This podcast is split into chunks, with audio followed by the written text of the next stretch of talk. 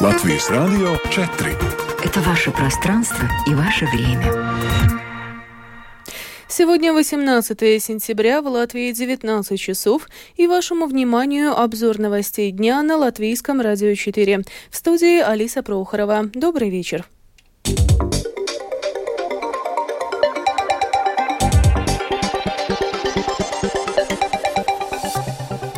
В этом выпуске домохозяйствам компенсируют 60% от фиксированной платы Saddle Stickles.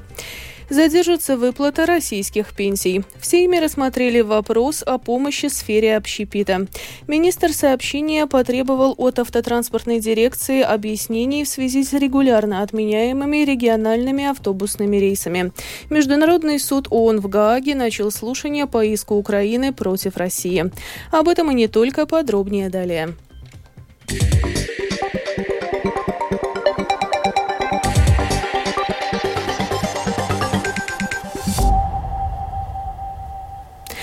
С октября и до конца этого года домохозяйствам будут компенсироваться 60% от установленной в тарифе Saddle Stickles фиксированной платы за мощность. Об этом сегодня сообщили премьер Латвии Эвика Сыланя, министр экономики Виктор Свалайнис и глава Министерства сообщения Каспарс Бришкинс. О передаче соответствующих поправок к закону на рассмотрение Сейма планируется принять решение на завтрашнем заседании правительства. А до 1 ноября от ответственных министерств ожидаются предложения, как решить проблему роста тарифов Saddle Stickles для физических лиц в следующем году, отметила премьер Латвии Эвика Сылыня. Кроме того, акционерное общество Saddle Stickles получит многомиллионные инвестиции. На что они будут направлены и помогут ли снизить тарифы на электроэнергию в сюжете с Кирман Бальчута. Одна третья инвестиций, примерно 30 миллионов евро, уходит на софинансирование новых подключений. Протягивают новые линии, чтобы подключить новых клиентов. Остальное идет на замен специальной техники, обновление недвижимой собственности. Это примерно еще 10%. В этом году Saddle Stickles также впервые внес в инвестиции деньги европейского финансирования, рассказывает председатель правления Saddle Stickles Сам Sandis Jansons. Katru gadu kaut kādiem 20-30 миллионiem, kur mēs papildus varēsim. Каждый год примерно 20-30 миллионов мы сможем дополнительно инвестировать в такие большие работы, как строительство новых подстанций, новые кабельные линии среднего напряжения, чтобы этот большой позвоночник тоже был готов и мог принять новых клиентов, новую зеленую энергию, чтобы он соответствовал современным требованиям. По словам главы Садала Стиклс, инвестиции позволят предприятию больше не вкладывать оперативные средства в содержание сети, что позволит избежать роста тарифов. А вот на вопрос о возможности уменьшить нынешние тарифы до конца этого года Сандис Янсенс ответил уклончиво. Скажем так, сейчас над этим вопросом работают все вовлеченные стороны, и правительство, и регулятор, и Saddle Stickles. И мы комплексно смотрим, как можно было бы уменьшить давление на домашние хозяйства. Я думаю, что уже на этой неделе правительство выступит с инициативой, как уже с октября месяца помочь уменьшить это влияние. А мы, как и было указано, продолжим смотреть, что еще мы концептуально можем изменить в тарифе с декабря. Ожидается, что политики примут решение в ближайшие дни. Кирман Табальчута, служба новостей Латвийского радио. Несмотря на то, что в Латвии увеличилась заболеваемость коронавирусом, в рижских школах учебный процесс из-за этого не нарушен. В распоряжении Департамента образования, культуры и спорта Рижской думы нет информации о том, чтобы в какой-либо из муниципальных школ из-за COVID-19 сложилась бы критическая ситуация. При этом в столичном самоуправлении признают, что случаи заболевания как среди учащихся, так и среди педагогов имеются.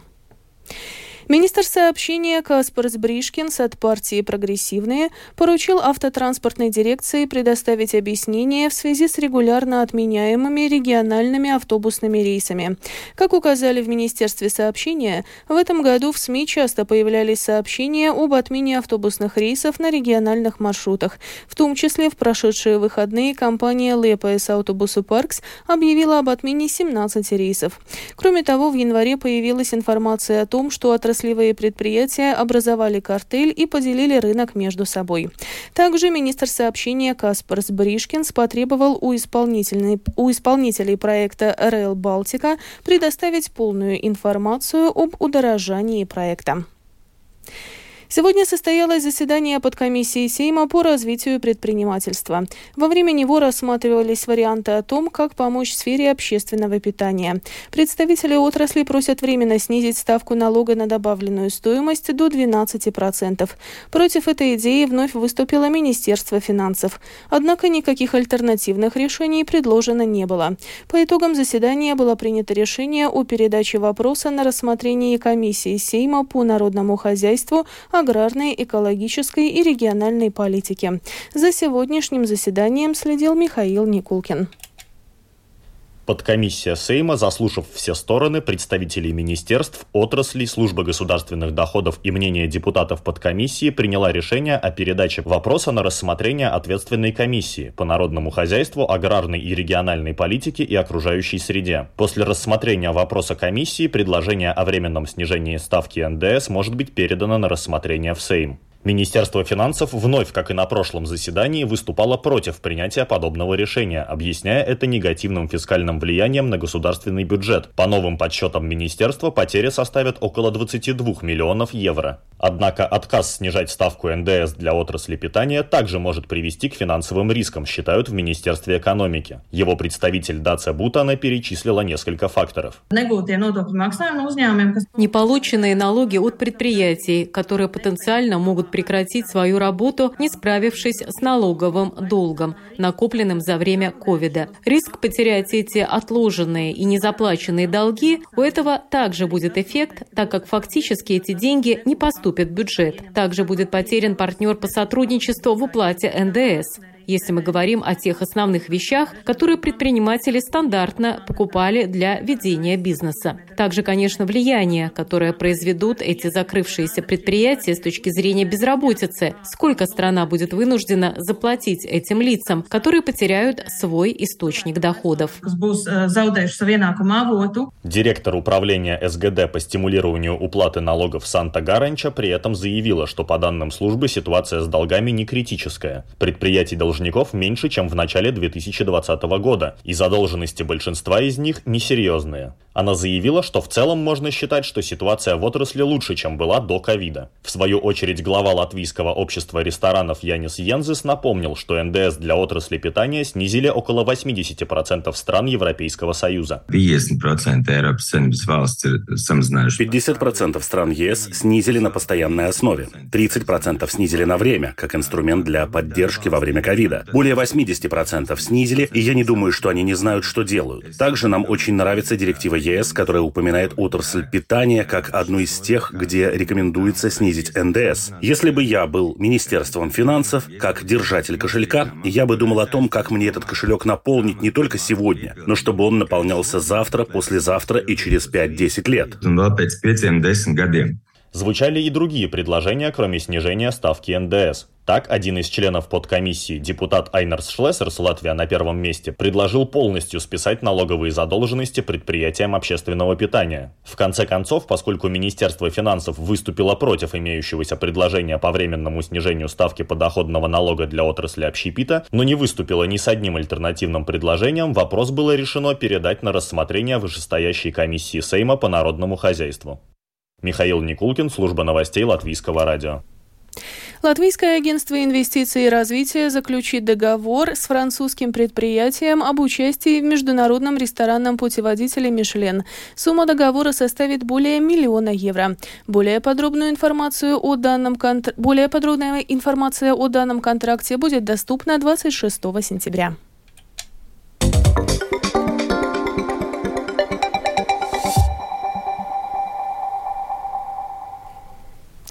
Продолжаем выпуск. Выплата российских пенсий за третий квартал этого года задержится. Это связано с тем, что не поступили денежные средства из Фонда пенсионного и социального страхования Российской Федерации. В данном фонде ищут решение, которое позволит России осуществить перевод денег на выплату пенсий. В случаях, если задержка выплаты российских пенсий вызвала у их получателей проблемы с удовлетворением неотложных потребностей, Министерство благосостояния Латвии призывает обращаться за помощью в социальную службу своего самоуправления.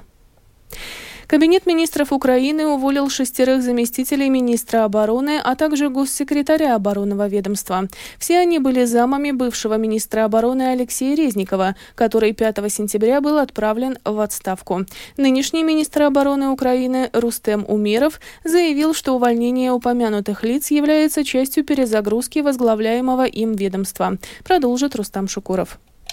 Как сообщает украинское издание «Зеркало недели», Умеров написал в Facebook следующие слова. «Перезагрузка. Начали. Делаем. Работаем в штатном режиме. Остальные новости со временем. Сейчас фокус «Рамштайн». В свою очередь, издание «Украинская правда» со ссылкой на высокопоставленные источники в правительстве Украины сообщает, что все замы написали заявление на увольнение добровольно после просьбы Умерова и больше на эти должности не вернуться. Сейчас продолжаются консультации относительно кандидатов в заместителя министра обороны. Несмотря на предстоящую холодную погоду, останавливать контрнаступление украинская армия не планирует. При этом в вооруженных силах Украины подтверждают, что в отношении продвижения войск имеются определенные трудности. Подробнее в сюжете Оксаны Пугачевой.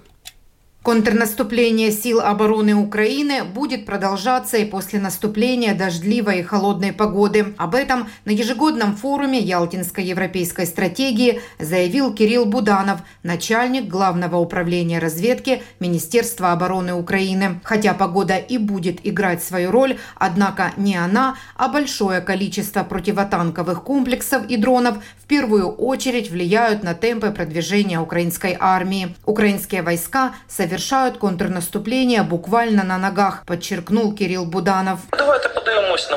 Давайте посмотрим на минувшую осень. Разве остановились минувшей осенью какие-то боевые действия с нашей стороны или со стороны россиян? Нет, не остановились. Здесь другие проблемы. Большая насыщенность противотанковыми комплексами и дронами «Камикадзе» очень сильно снизила эффективность применения вообще какой угодно бронетанковой техники. Потому в большей части, к сожалению, наше наступление идет, что называется, на ногах. Украина не планирует останавливать свое наступление, даже если изменится погода. Руководитель украинской разведки добавил, что хотя продвижение идет медленнее, чем рассматривалось ранее, оно происходит в нескольких направлениях юга и востока Украины. Кроме дронов, противотанковых комплексов, которые применяют российские войска, украинские солдаты сталкиваются с очень высокой плотностью минирования территорий. На юге Украины, уверен Евгений Дикий, экс-командир взвода батальона «Айдар» даже с изменением погодных условий вполне по силам вести наступательные действия. Этому способствуют особенности местного грунта. Грунты на півдні краще за грунты. Грунты на юге лучше, чем на востоке. Они меньше намокают и быстрее высыхают. Я думаю, что на юге продолжатся наступательные действия, но вести их, конечно, будет сложнее. Поэтому будем надеяться, что наши прорвутся к Азовскому морю еще до затяжных осенних дождей. По состоянию на настоящее время солдаты ВСУ прорвали первую линию обороны российской армии на запорожском направлении и готовят плацдарм для выхода на вторую. Вчера стало известно об освобождении Клещеевки, населенного пункта Бахмутской общины. В целом, силами обороны Украины с начала контрнаступления освобождено 262 квадратных километра территории. Оксана Пугачева, специальный украинский корреспондент службы новостей Латвийского радио. Международный суд ООН в Гааге сегодня начал слушание по иску Украины против России. Он был подан Киевом сразу после вторжения российских войск в Украину в прошлом году. В своем иске Киев требует привлечь Москву к ответственности за искажение понятия геноцид для оправдания нападения на Украину. Киев подаст иск во Всемирную торговую организацию на Польшу, Венгрию и Словакию из-за их отказа снять запрет на украинскую сельскохозяйственную продукцию. Об этом сообщил заместитель министра экономики и торговли Украины Тарас Качка. 15 сентября Евросоюз отменил запрет на экспорт пшеницы, ячменя, рапса и семян подсолнечника из Украины в Польшу, Венгрию, Словакию, Румынию и Болгарию, введенный 2 мая. В тот же день Польша, Венгрия и Словакия ввели ввели односторонний запрет на импорт украинской сельхозпродукции, объяснив это необходимостью защитить своих фермеров от волны украинских агротоваров, что привело к снижению цен. Выбор Латвии и Эстонии закупить немецкие системы противовоздушной обороны средней дальности не влияет на решение Литвы относительно норвежских систем НАСАМС. Об этом заявил министр обороны Литвы Арвидес Анушаускас. Как сообщили в литовском оборонном ведомстве, страна приступила ко второму этапу приобретения зенитных ракетных комплексов средней дальности. Планируется дополнительно закупить НАСАМС. Армия страны уже приобретала данную военную технику, и она находится на вооружении с конца 20 2020-х годов.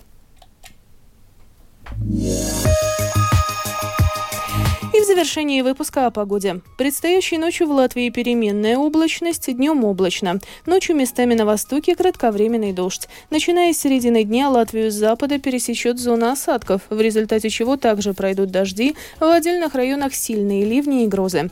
Ночью восточный, юго-восточный ветер 2,7 метров в секунду, днем юго-восточный, южный 4,9. Во второй половине дня ветер сменит направление на южное, юго-западное и местами усилится в порывах до 17 метров в секунду. Температура воздуха ночью по стране от плюс 12 до 16, днем от 19 до 24 градусов. В Риге в ближайшие сутки переменная облачность. Завтра вечером кратковременный дождь, также возможна гроза. Ветер восточный, юго-восточный, который завтра в середине дня сменит направление на южное, юго-западное и будет дуть со скоростью 4,9 метров в секунду. Во время грозы ветер будет порывистым. Температура воздуха ночью в столице от плюс плюс 15 до 16, днем от 22 до 24 градусов. Медицинский тип погоды второй, благоприятный. Это был обзор новостей дня 18 сентября. Продюсер выпуска Марина Ковалева провела Алиса Прохорова в Латвии 19 часов и 16 минут.